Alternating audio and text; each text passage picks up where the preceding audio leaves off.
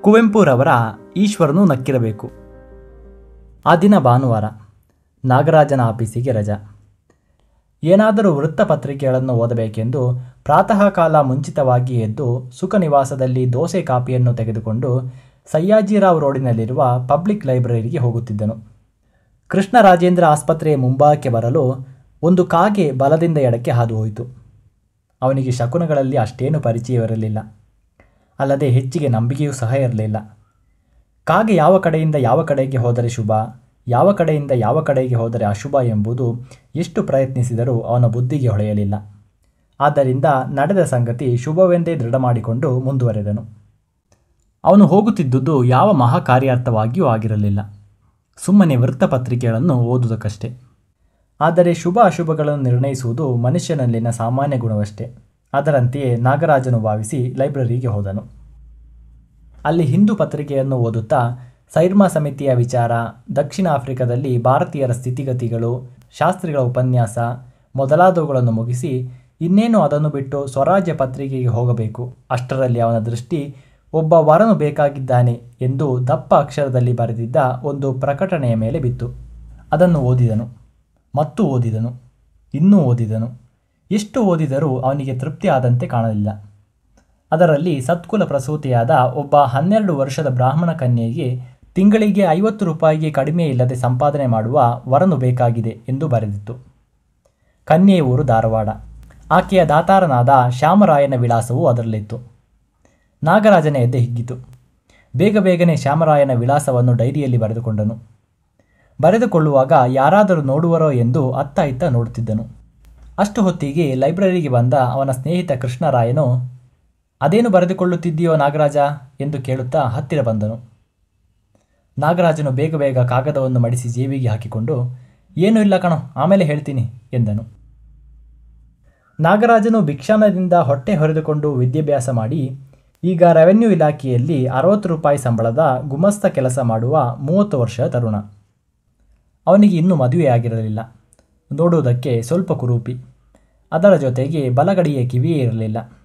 ಆದ್ದರಿಂದ ಅವನಿಗೆ ಯಾರೂ ಹೆಣ್ಣು ಕೊಡುತ್ತಿರಲಿಲ್ಲ. ಎಷ್ಟು ದಿನ ತಾನೇ ಏಕಾಂಗಿಯಾಗಿದ್ದಾನು. ಹುಡುಗನಾಗಿರುವಾಗಲಂತೂ ಭಿಕ್ಷಾನ. ಆಮೇಲೆ ಕೂಡ ಜೀವನವೆಲ್ಲ ಹೋಟೆಲ್ನ ಹಾಳನ್ನು ತಿಂದು ಬದುಕುವುದಾದರೂ ಹೇಗೆ? ಇದಕ್ಕಾಗಿ ಅವನು ಎಷ್ಟೋ ಸಾರಿ ಚಿಂತಿಸಿ ವ್ಯಥೆಪಟ್ಟಿದ್ದನು. ಆದ್ದರಿಂದಲೇ ಪತ್ರಿಕೆಯಲ್ಲಿ ಪ್ರಕಟಣೆಯನ್ನು ನೋಡಿದಾಗ ಅವನಿಗೆ ನೆಚ್ಚು ಮೂಡಿ ಎದೆ ಅರಳಿದ್ದು.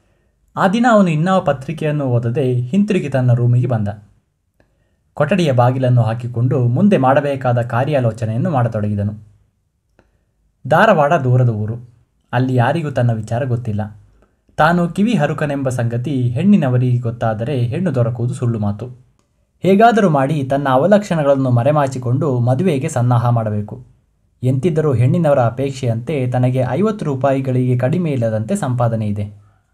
ಮೊದಲು ಯಾರಿಗೂ ತಿಳಿಯದಂತೆ ಕಾಗದದ ಮೂಲಕ ಹೆಣ್ಣಿನ ಸಾಕು ತಂದೆಯಾದ ಶ್ಯಾಮರಾಯರೊಡನೆ ವ್ಯವಹಾರವನ್ನು ನಡೆಸಿ, ಅವರ ಒಪ್ಪಿಗೆಯನ್ನು ಪಡೆದುಕೊಂಡು ನಂತರ ತನ್ನ ಸ್ನೇಹಿತರಿಗೂ ಬಂಧುಗಳಿಗೂ ವಿಷಯವನ್ನು ತಿಳಿಸಿ ವಿವಾಹ ನೆರವೇರುವಂತೆ ಮಾಡಬೇಕು. ಇಲ್ಲದೇ ಇದ್ದರೆ ನಾಚಿಕೆಗೇಡು. ಏನೋ ತನ್ನ ಪ್ರಯತ್ನವನ್ನು ಮಾಡುವುದು. ಮುಂದೆ ದೈವಚಿತ್ತ ಎಂದು ಅಂದುಕೊಂಡ. ನಾಗರಾಜನು ಶ್ಯಾಮರಾಯರಿಗೆ ಒಂದು ಕಾಗದ ಬರೆದ.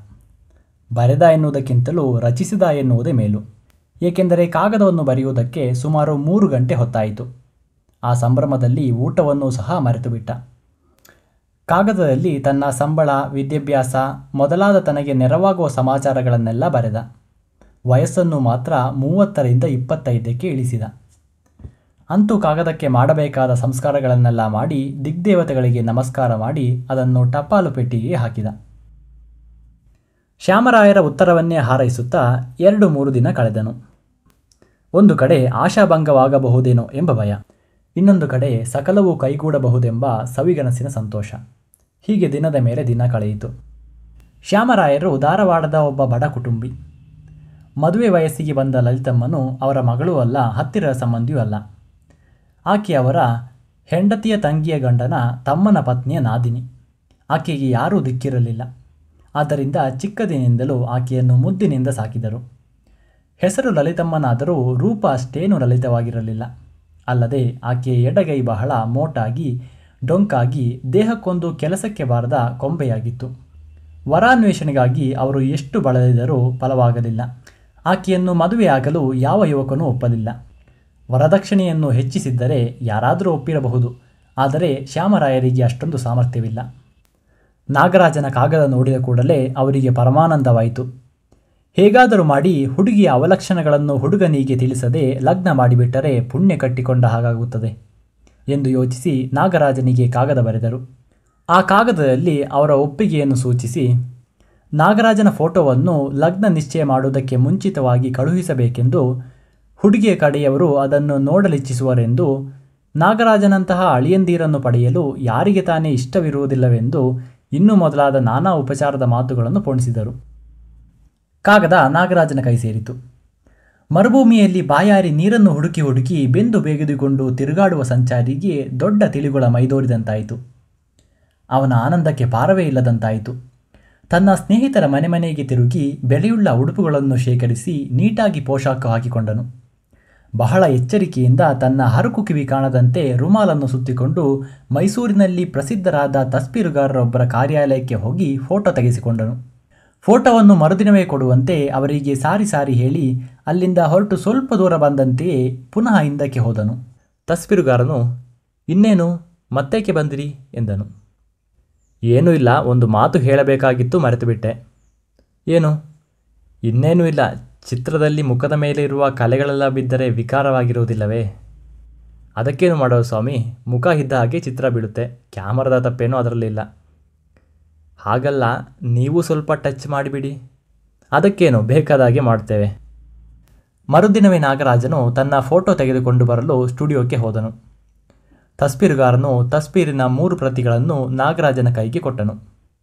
ನಾಗರಾಜನು, ಸ್ವಾಮಿ, ಫೋಟೋ ಬದಲಾವಣೆ ಆಗಿದೆ ಅಂತ ಕಾಣುತ್ತದೆ, ಎಂದನು. ಇಲ್ಲ ಸ್ವಾಮಿ, ಬದಲಾವಣೆ ಆಗಿಲ್ಲ. ಟಚ್ ಮಾಡಿ ಅಂತ ನೀವೇ ತಾನೇ ಹೇಳಿದರಲ್ಲ ಅದಕ್ಕೆ ಸ್ವಲ್ಪ ಚೆನ್ನಾಗಿಯೇ ಟಚ್ ಮಾಡಿದ್ದೇನೆ, ಎಂದನು. ಅಂತೂ ಫೋಟೋಗೆ ಗೋಲ್ಡನ್ ಟಚ್ಚೇ ಆಗಿಬಿಟ್ಟಿತ್ತು. ಸರಿ ಗೊತ್ತಾಯಿತು ಎಂದು ಹೇಳಿ ನಾಗರಾಜನು ಹೊರಟನು. ತನ್ನ ರೂಮಿಗೆ ಹೋದ ಮೇಲೆ ಫೋಟೋವನ್ನು ಮತ್ತೆ ಮತ್ತೆ ನೋಡುತ್ತಾ, ನಾನು ಇಷ್ಟೊಂದು ಸುಂದರ ಪುರುಷನೇ ಎಂದು ಹಿಗ್ಗಿದನು. ಕನ್ನಡಿಯಲ್ಲಿ ತನ್ನ ಮುಖವನ್ನು ನೋಡಿ ಅದನ್ನು ಫೋಟೋದೊಡನೆ ಹೋಲಿಸಿದನು. ಒಂದಕ್ಕೊಂದು ಸಂಬಂಧವೇ ಇರಲಿಲ್ಲ. ಕನ್ನಡಿಯೇ ಮೋಸಗಾರನೆಂದು ಅದನ್ನು ಬೈದು ಫೋಟೋವನ್ನು ಕಾಗದದೊಡನೆ ಶ್ಯಾಮರಾಯರಿಗೆ ಕಳುಹಿಸಿದನು. ಪತ್ರದಲ್ಲಿ ಹುಡುಗಿಯ ಚಿತ್ರವನ್ನು ನಾನು ನೋಡಬೇಕು. ಅವಳ ಫೋಟೋವನ್ನು ಕಳುಹಿಸಿಕೊಡಿ ಎಂದು ಬರೆದನು. ನಾಗರಾಜನಂತೆಯೇ ಶ್ಯಾಮರಾಯರು ಕೂಡ ಹುಡುಗಿಗೆ ನಾನಾ ವಿಧವಾದಂತಹ ಅಲಂಕಾರಗಳನ್ನು ತೊಡಿಸಿ, ಪೀತಾಂಬರವನ್ನು ಉಳಿಸಿ, ಆಕೆಯ ಕೈಯ ಕೊರತೆ ಕಾಣದಂತೆ ಅದನ್ನು ಸೀರೆಯ ಸೆರಗಿನಿಂದ ಮುಚ್ಚಿಸಿ, ಫೋಟೋ ತೆಗೆಸಿ ಟಚ್ ಮಾಡಿಸಿಯೇ ಕಳುಹಿಸಿದನು. ಅವನ ಕಣ್ಣಿಗೆ ಲಲಿತಮ್ಮನು ಸಾಕ್ಷಾತ್ ರತಿಯಂತೆ ರಂಜಿಸಿದಳು. ಅವನು ಆ ಚಿತ್ರವನ್ನು ಮುದ್ದಿಸಿ ರವಿಯು ಕಾಣದ ಎಷ್ಟೋ ವಿಧವಾದಂತಹ ಸರಳ ರಸಿಕತೆಯನ್ನು ಪ್ರದರ್ಶಿಸಿ ತನ್ನ ಭಾಗ್ಯಲಕ್ಷ್ಮಿಯನ್ನು ಕೊಂಡಾಡಿದನು. ಲಲಿತಮ್ಮನು ಕೂಡ ನಾಗರಾಜನ ಚಿತ್ರವನ್ನು ಕಂಡು ಮೋಹದಿಂದ ಮೈಮರೆತಳು. ಅವನ ಜರಿಯ ಪೇಟ, ಬೂಟ್ಸು, ಶರಾಯಿ, ನೆಕ್ಟೈ ಮೊದಲಾದವುಗಳನ್ನು ನೋಡಿ ಮನ್ಮಥನೆಂದೇ ಭಾವಿಸಿ ತನ್ನನ್ನು ಕೈ ಹಿಡಿಯಲೊಪ್ಪಿದ ಮಹಾತ್ಮನಿಗೆ ಭಕ್ತಿಯಿಂದ ನಮಸ್ಕರಿಸಿದಳು. ಮದುವೆ ಧಾರವಾಡದಲ್ಲಿ ಜರುಗಿತು. ಗಂಡನ ಕಡೆಯವರಿಗೆ ಏನು ಸಮಾಧಾನ ಎಂದರೆ? ಪಾಪ ಹುಡುಗನಿಗೆ ಕಿವಿ ಹರುಕನೆಂದು ಯಾರೂ ಹೆಣ್ಣು ಕೊಡುತ್ತಿರಲಿಲ್ಲ. ನಿಜ ಸ್ಥಿತಿಯನ್ನು ಹೊರಪಡಿಸಿ ಅವನ ಆಸೆಗೆ ಮಣ್ಣು ಹಾಕುವುದು ದೊಡ್ಡ ಪಾಪ. ಕಲ್ಯಾಣಕ್ಕಾಗಿ ಮೋಸಪಡಿಸಿದರೂ ಪಾಪವಿಲ್ಲ. ಹೆಣ್ಣಿನವರಿಗೂ ಹಾಗೆಯೇ. ಅಂತೂ ಎಲ್ಲರೂ ಗೊತ್ತಿದ್ದು ಗೊತ್ತಿಲ್ಲದವರಂತೆ ಸುಮ್ಮನಾದರು. ನಾಗರಾಜನು ಲಲಿತಮ್ಮನು ಒಬ್ಬರನ್ನೊಬ್ಬರು ನೋಡಿದಾಗ ಇಬ್ಬರು ಸ್ವಲ್ಪ ಚಕಿತರಾದರು. ಆದರೆ ಆಗಲೇ ಇಬ್ಬರ ಹೃದಯದಲ್ಲಿಯೂ ಪರಸ್ಪರ ಅನುರಾಗ ಮೂಡಿ, ಇಬ್ಬರಿಗೂ ಪರಸ್ಪರ ಸೌಂದರ್ಯ ತೋರಿತೇ ಹೊರತು ಕುರೂಪ ಕಾಣಲೇ ಇಲ್ಲ. ಕಣ್ಣಿಗೆ ಕೂಡ ಕನಿಕರವಿಲ್ಲವೇ? ಅಂತೂ ತನ್ನ ಹೆಂಡತಿಗೆ ಕೈಯಿಲ್ಲ ಎಂಬ ವಿಚಾರವು, ತನ್ನ ಗಂಡನಿಗೆ ಕಿವಿ ಇಲ್ಲ ಎಂಬ ವಿಚಾರವು ಇಬ್ಬರಿಗೆ ಗೊತ್ತಾಗಲಿಲ್ಲ.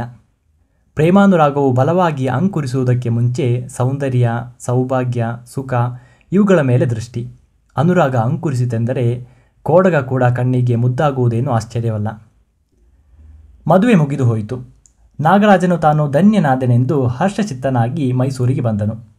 ಲಲಿತಮ್ಮನು ತನ್ನ ಪುಣ್ಯಕ್ಕೆ ಎಣೆಯಿಲ್ಲವೆಂದು ತಿಳಿದು ಹೆಮ್ಮೆಯಿಂದ ಹಿಗ್ಗಿ ಹೋದಳು. ಗಂಡು ಮತ್ತು ಹೆಣ್ಣಿನ ಕಡೆಯವರಿಗೆ ಒಂದು ಅಸಾಧ್ಯ ಸಾಧನೆಯಾದಂತಾಗಿ ತಮ್ಮ ಮನೆಗೆ ಹೋದರು. ನಾಗರಾಜನು ಮೈಸೂರಿಗೆ ಬಂದನು. ಕೃಷ್ಣಮೂರ್ತಿಪುರದಲ್ಲಿ ಒಂದು ಸಣ್ಣ ಮನೆಯನ್ನು ಬಾಡಿಗೆಗೆ ತೆಗೆದುಕೊಂಡು ಸಂಸಾರಕ್ಕೆ ಬೇಕಾದ ಪದಾರ್ಥಗಳನ್ನೆಲ್ಲ ಒದಗಿಸಿದನು. ಅಂದಿನಿಂದ ಅವನಿಗೆ ಪ್ರಪಂಚದಲ್ಲಿ ಕಾಂತಿ ಹಚ್ಚಿದಂತಿತ್ತು. ಸೂರ್ಯನು ಚಂದ್ರನು ಇಮ್ಮಡಿಯಾಗಿ ಪ್ರಕಾಶಿಸತೊಡಗಿದರು. ಹಕ್ಕಿಗಳ ಗಾನ ಮೊದಲಿಗಿಂತಲೂ ಮಧುರವಾಗಿ ಪರಿಣಮಿಸಿತು. ಪ್ರಪಂಚದ ಜೀವನವು ನಿಜವಾಗಿಯೂ ಅಷ್ಟೇನು ವ್ಯರ್ಥವಲ್ಲ ಎಂದು ಯೋಚಿಸಿದನು. ತನ್ನ ಫೋಟೋವನ್ನು ಲಲಿತಮ್ಮನ ಫೋಟೋವನ್ನು ಜೊತೆಯಾಗಿ ಅಂಟಿಸಿ, ಕಟ್ಟು ಹಾಕಿಸಿ, ಮಲಗುವ ಮನೆಯ ಗೋಡೆಯ ಮೇಲೆ ಅದನ್ನು ಸ್ಥಾಪಿಸಿದನು. ಕೆಲವು ದಿನಗಳ ಮೇಲೆ ಲಲಿತಮ್ಮನನ್ನು ಮೈಸೂರಿಗೆ ಕರೆದುಕೊಂಡು ಬಂದನು. ಆಗಲೂ ಕೂಡ ಲಲಿತಮ್ಮನ ಜೊತೆಯಲ್ಲಿ ಆಕೆಯ ಬಂಧುಗಳು ಇದ್ದುದರಿಂದ ಇಬ್ಬರಿಗೂ ಪರಸ್ಪರ ಅವರ ಅವಲಕ್ಷಣಗಳು ಗೊತ್ತಾಗಲಿಲ್ಲ. ಆ ದಿನ ಹುಣ್ಣಿಮೆ. ಅದರಲ್ಲಿಯೂ ವಸಂತ ಮಾಸ. ಹೀಗಿರಲು ನವನೀರ ನೀರಿಯರ ಸಂತಸಕ್ಕೆ ಮೆರೆಯುಂಟೆ. ನಾಗರಾಜನು ಲಲಿತಮ್ಮನು ಮಲಗುವ ಮನೆಯಲ್ಲಿ ಇಬ್ಬರೇ ಕುಳಿತಿದ್ದಾರೆ. ಜನವಿಹೀರವಾದ ನೀರವರಾತ್ರಿ. ಹಾಲ್ಗಡದ ತೆರೆಯ ನೊರೆಯಂತೆ ಬಿಳಿದಾದ ಕೋಮಲವಾದ ಶಾಂತವಾದ ಬೆಳದಿಂಗಳು ದೊಡ್ಡದಾದ ಎರಡು ಕಿಟಕಿಗಳಿಂದ ಕೋಣೆಯೊಳಗೆ ಪ್ರವಾಹದಂತೆ ನುಗ್ಗಿ ಬಂದು ಲಲಿತಮ್ಮನನ್ನು ನಾಗರಾಜನನ್ನು ಗೋಡೆಯ ಮೇಲಿದ್ದ ಸತಿಪತಿಯರ ಚಿತ್ರಗಳನ್ನು ಮುಳುಗಿಸಿಬಿಟ್ಟಿತು. ಇಬ್ಬರು ಮಾತನಾಡದೆ ಬಹುಹೊತ್ತು ಒಬ್ಬರನ್ನೊಬ್ಬರು ನೋಡುತ್ತಾ ಮೌನವಾಗಿದ್ದರು. ಇಬ್ಬರ ಮನಸ್ಸಿನಲ್ಲಿಯೂ ಏನೇನೋ ಆಲೋಚನೆ. ಲಲಿತಮ್ಮನಿಗೆ ನಾಗರಾಜನಂತಹ ಪತಿ ಸಿಕ್ಕಿದನಲ್ಲ ಎಂಬ ಸಂತೋಷ ಒಂದು ಕಡೆ. ಇನ್ನೊಂದು ಕಡೆ ನಿಜ ಸ್ಥಿತಿಯನ್ನು ತಿಳಿಸದೆ ಅವರನ್ನು ಮೋಸ ಮಾಡಿದರಲ್ಲ, ಆ ಮೋಸದಲ್ಲಿ ತಾನು ಭಾಗಿಯಾಗಿರುವೆಯಲ್ಲ ಎಂಬ ಎದೆಯ ಯಾತನೆ. ನಾಗರಾಜನಿಗೆ ತನ್ನ ಮೋಸಕ್ಕೆ ಎಲ್ಲರೂ ಒಳಗಾದರಲ್ಲ ಎಂದು ಒಳಗೊಳಗೆ ನಗು. ಲಲಿತಮ್ಮನಿಗೆ ಇನ್ನೊಂದು ಭೀತಿ. ಏನೆಂದರೆ ತನ್ನ ಅವಲಕ್ಷಣಗಳು ಗೊತ್ತಾದರೆ ಮುಂದೆ ಏನಾಗುವುದು? ತಾನು ಬಹಳ ದಿವಸಗಳಿಂದಲೂ ನಿರ್ಮಿಸಿಕೊಂಡಿದ್ದ ಸವಿಗನಸು ಎಲ್ಲಿ ಇಂದು ಬೆಳದಿಂಗಳಲ್ಲಿ ಒಡೆದು ಪುಡಿಯಾಗುವುದೋ ಎಂದು? ಕಡೆಗೆ ಆಕೆ, ಏನಾದರೂ ಆಗಲಿ, ನಿಜವನ್ನು ತಿಳಿಸಬೇಕೆಂದು ಮೆಲ್ಲನೆ ಮಾತಾಡಿದಳು. ಅಂತೂ ನೀವು ನನ್ನಂತಹ ನಿರ್ಭಾಗಿಯನ್ನು ಕೈ ಹಿಡಿದರಲ್ಲ, ಎಂದಳು. ಅವಳ ಕಣ್ಣುಗಳಿಂದ ಒಂದೆರಡು ಬಿಂದುಗಳು ಸೂಸಿದವು. ನಾಗರಾಜನು ಅದನ್ನು ನೋಡಿ ಸಹಿಸಲಾಗದೆ, ಇದೇನು ಲಲಿತಾ? ಈ ಬೆಳದಿಂಗಳಲ್ಲಿ ಅಳುವುದೇ? ನೀನು ನಿರ್ಭಾಗಿಯಲ್ಲ, ನನ್ನ ಭಾಗ್ಯದ ಲಕ್ಷ್ಮಿ, ಎಂದನು. ಲಲಿತಮ್ಮನು ನಾಗರಾಜನನ್ನೇ ನೋಡುತ್ತಾ ಮೆಲ್ಲನೆ ತನ್ನ ಸೆರಗನ್ನು ಓರೆ ಮಾಡಿದಳು. ನಾಗರಾಜನು ಆಕೆಯ ವಕ್ರವಾದ ಕೈಯನ್ನು ನೋಡಿದನು. ಆದರೆ ಆತ ಚಕಿತನಾಗದೆ ತಾನು ತನ್ನ ತಲೆಯುಡುಪನ್ನು ಮೆಲ್ಲನೆ ತೆಗೆದಿಟ್ಟನು. ಲಲಿತಮ್ಮನು ಅವನ ಹರಿದು ಹೋದ ಕಿವಿಯನ್ನು ನೋಡಿದಳು. ಇಬ್ಬರ ಮನಸ್ಸು ಯಾಕೋ ಶಾಂತವಾಯಿತು. ನಾಗರಾಜನು ನಕ್ಕನು. ಲಲಿತಮ್ಮನೂ ನಕ್ಕಳು. ಅದನ್ನು ನೋಡಿ ಚಂದ್ರನು ನಕ್ಕನು, ತಾರೆಗಳು ನಕ್ಕವು. ಬಾಂದೇವಿ ಮಂದಹಸಿತಿಯಾದಳು. ಗೋಡೆಯ ಮೇಲೆ ಬೆಳದಿಂಗಳಲ್ಲಿ ವಿರಾಜಿಸುತ್ತಿದ್ದ ದಂಪತಿಗಳ ಚಿತ್ರಪಟಗಳು ಸಹ ಗಹಗಹಿಸಿ ನಕ್ಕವು. ಈಶ್ವರ ಎನ್ನುವ ಪುರುಷೋತ್ತಮನು ಇರುವುದು ಹೌದಾದರೆ ಅವನೂ ನಕ್ಕಿರಬೇಕು.